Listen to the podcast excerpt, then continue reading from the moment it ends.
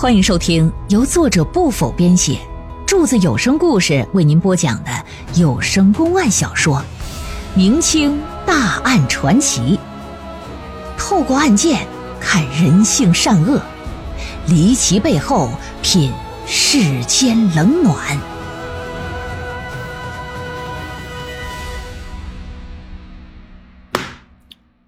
当看了翟文曲送来的解案卷宗之后，他就派人呢上了刑房，找谁呀？找刑房典吏和马平县的一个仵作，让二人呢前去柳城县复验一下蓝小菊的尸身。不过临行之前呢，楚大人可提醒他俩说，不论是什么结果，都只说和卷宗上所写一致就行了，多的你们别说，看出啥也别吱声。俩人这就马不停蹄赶到了柳城县。验看所谓蓝小菊的尸体之后啊，这就返回知府衙门了，如实的向楚大人报告了，说大人呐，尸体啊存在作假的情况啊。你那玩意儿，你骗得了外行，你能骗得了内行吗？正所谓啊，画龙画虎难画骨，你那年龄相差的太悬殊了，骨骼上也能分辨出来。楚大人一听，思来想去。觉得复核的卷宗啊，不能再往省里报了。一旦到了布政使那儿，以秦长寿和翟文渠的师生关系来讲，他必然不会有任何疑虑。一旦卷宗离开广西送到京城，那么宋如林呢，可就必死无疑了。他听闻呢，朝廷已经任命了有着在世青天之称的苏云峰担任了广西安察使。而且啊，已经在来广西的路上，就决定先把卷宗我给压下，等苏大人到任之后，我交给他处理。我相信他呀，一定会秉公办案。书说简短呢，且说十几天之后，楚大人得到消息说，苏大人呢已经到了桂林府了，亲自赶到桂林府面见苏云峰，把卷宗往上一递，并且说出我派人验尸查明的结果是啥。苏云峰那在世青天的名号，那可不是虚的呀！啊，在了解到松如林杀妻一案可能存在着冤假错案的时候，这就派了安察副使，还有两个随从，还有从罗城县和来宾县各借调来的一名仵作，成立了一个专案组，赶赴柳城县给我进行调查。到地方一调查。这才发现，这案子是漏洞百出啊！既存在刑讯逼供，又存在作伪证、贪污受贿，这这一系列的问题，那就多如牛毛。把情况如实反映给苏云峰之后，苏大人呢，一面告知了布政使秦长寿，一面呢，可就上报朝廷。秦长寿让自己的得意门生翟文曲去审案，他是有两重意思的。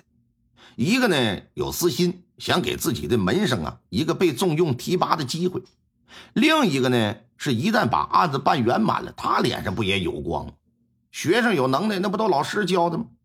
可不成想事与愿违，这小子不仅没给他增光添彩反而啊两个嘴巴子给他抹上黑了，因此也是十分十分的震怒。朝廷就把翟文曲革职查办了。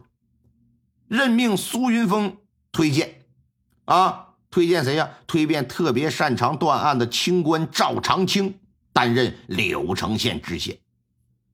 随着赵长青的到任，先前的一件事就被捅出来了，那就是鲍同利曾给翟文曲写信，让其审讯魏金文的这个事儿漏了。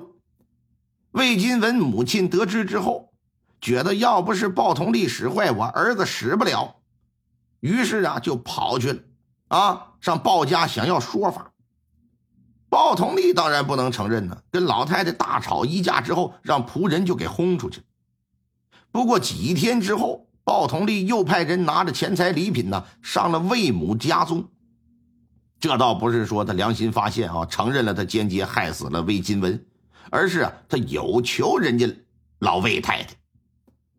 魏母啊是个接生婆，而且在接生这个行业里边吧，堪称是柳城县第一号人物。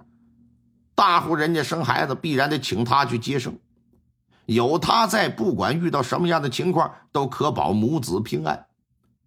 鲍同利眼巴前老婆即将要临盆，郎总说把脉诊断呢，看出来了是个儿子，还而且这还是他的第一个儿子。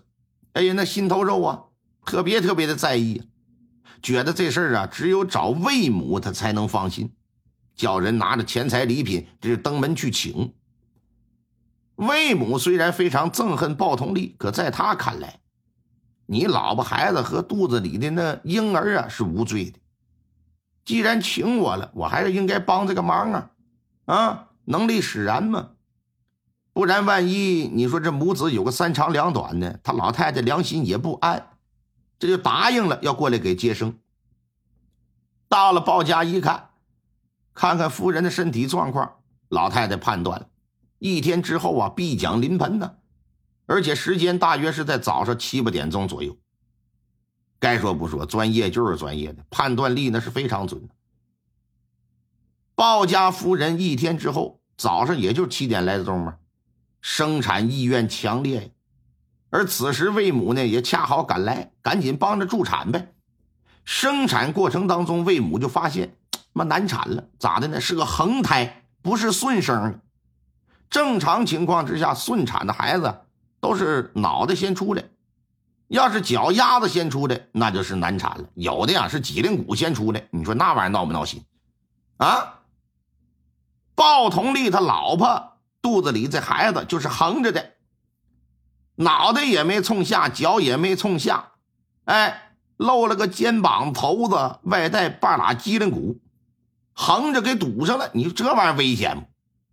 赶紧的，老太太呀，就让这个鲍同利丈母娘帮忙，俩人一起使劲掐着腰，希望可以呀，让肚子里的孩子换个姿势，可根本不行啊！这功劲产妇就呲牙咧嘴呀，痛苦异常。魏老太太就喊说：“还有没有人了？再来个帮忙的。”这边，鲍同利的老婆双手抓着床单，也跟着喊说：“大姐，大姐，快来帮我！”话音未落，大门外就进来一女人，上前就伸手帮衬。老魏太太定睛一瞧，可不禁是大惊失色呀！咋的了？前来帮忙的女人不是别人呢，正是蓝小菊。他严重怀疑是不是我老眼昏花了，我紧张的吧，我眼睛出问题了吧？赶紧伸手揉了揉，再次观瞧，不错。就是蓝小菊。